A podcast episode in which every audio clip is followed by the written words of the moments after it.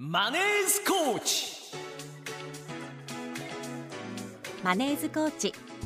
このコーナーは日本にもっとお金の教育をフィナンシャルクリエイトの提供でお送りします。8時30分マネースコーチのお時間です金融のスペシャリストからお金の知識を育成その知識を貯金していこうというコーナーですコーチをしていただくのは株式会社フィナンシャルクリエイト代表取締役高塚智博さんですおはようございますおはようございます。よろしくお願いします。お願い今日のあの番組のテーマがですねはい。もうご存知だと思いますけども、はい。年取ったなということなんですけども。はい。えー実際高塚さん自身は年取ったなと思うことは？そうですね。あの去年の年末にすごく思うことがありまして、え私今40歳なんですよ。えはいはい。3月誕生日で41になる年、うん。まあちょうど翻訳ってやつですね。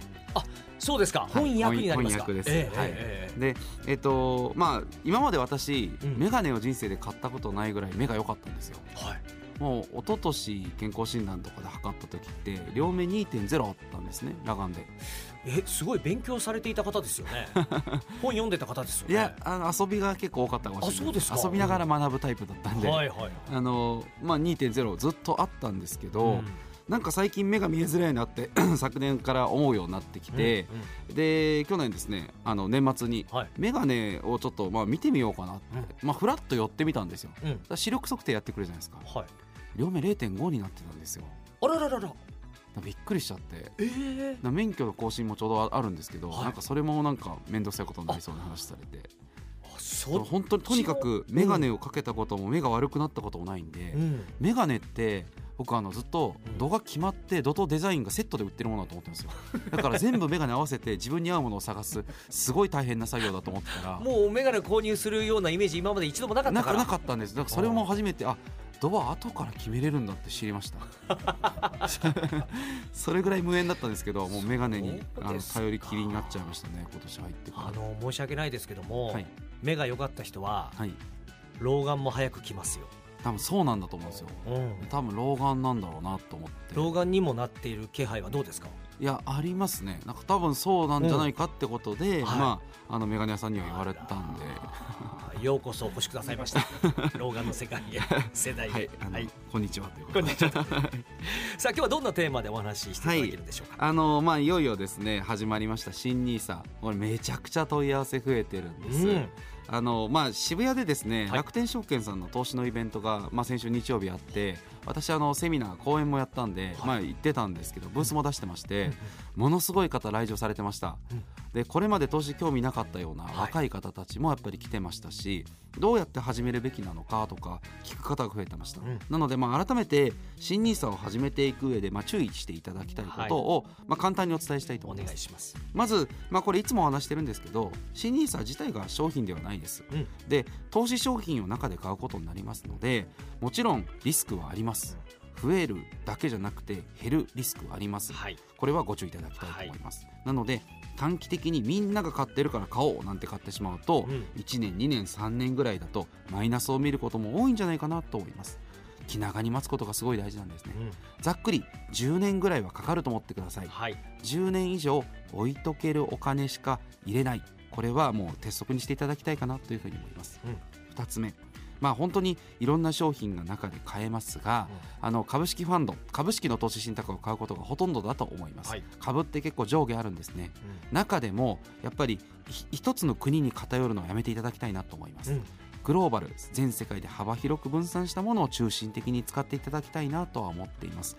例えばインドだったりとか、はこの間のその日曜日の楽天証券さんの、まあ、フェアでもインド株って推してる運用会社さんすごく多かったんですよ。うん。インド来るよと、うん。ただそれ乗っかって買っちゃうと、うん。やっぱり一国のリスクを抱えることになっちゃいそうますですね、うん。なるべく皆さんはこうネットでバズってるから買うとかそういう買い方じゃなくて全世界に幅広く分散したものを買うように気をつけていただきたいなはい。というふうに思います、うん。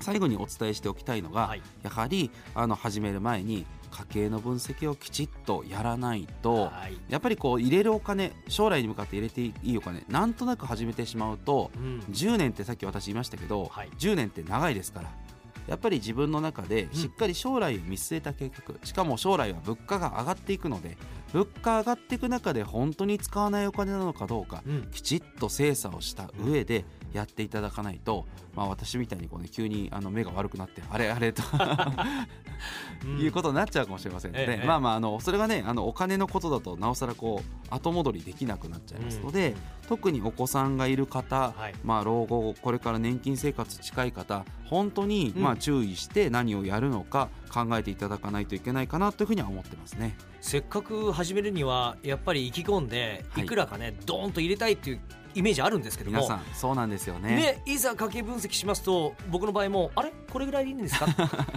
そうですね、まあ、あのやっぱり柴田さんもお子さんいらっしゃいますし、うなんです。お子さんいらっしゃる方だとうん。慎重にやらないと、ええ。子供の教育費って本当に人生の中で待ったなしなんですよ。そうですよね。そうですよ。突然来るんですよ。ええ。お子さんにお金かかっても、はい。お子さんが例えば夢や希望があるようなことをやりたいって言った時に、うん。あの応援しない親御さんってやっぱりあんまりいないんですよ、うん。出してあげたいってなるのでその時にええ。新ニーサで貯めてたものがはい。たまたま株式市場マイナスになる、うん。全然ありえますので、うん。ネットで結構 SNS とかで、あの増えるよとか気楽に書いてる人って、はい。まあ気楽なもんでバズればお金もらえますから書くんですけど本当に自分の大事なお金皆さん入れることになるのでね。そんなネットで書いてあるから買うとか、うん。曖昧な買い方じゃなくて、うん。自分のお金に自分で責任を持ってはい。入れれる範囲でやっていただきたいかなとは思ってますね。そうです。よね、い、ざ留学という話になったりしたらねめちゃくちゃ50かかりますから万100万ってね。かかりますよ。いや手元にないよ。そうです。しかも為替も関係しますからね。そうですよね。にすごい円安だったらうん。すごい費用かかっちゃいますからはい。お金の貯め方も国際通貨分散とか、はい。い、ろいろ考えていただきたいかなとは思っております。はい。ありがとうございます、はい。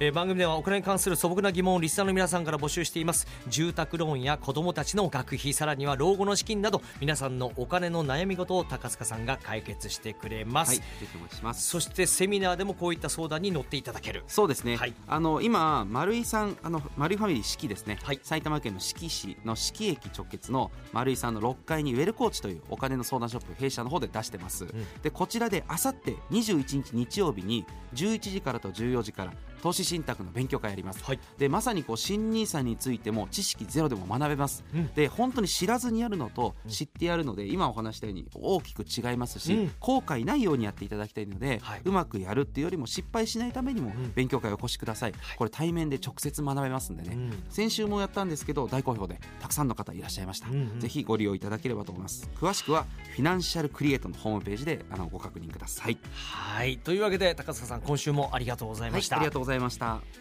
ではここでフィナンシャルクリエイトからのお知らせです。楽天証券の資産運用アドバイス業務を行っているフィナンシャルクリエイトでは相談ショップウェルコーチを運営しています。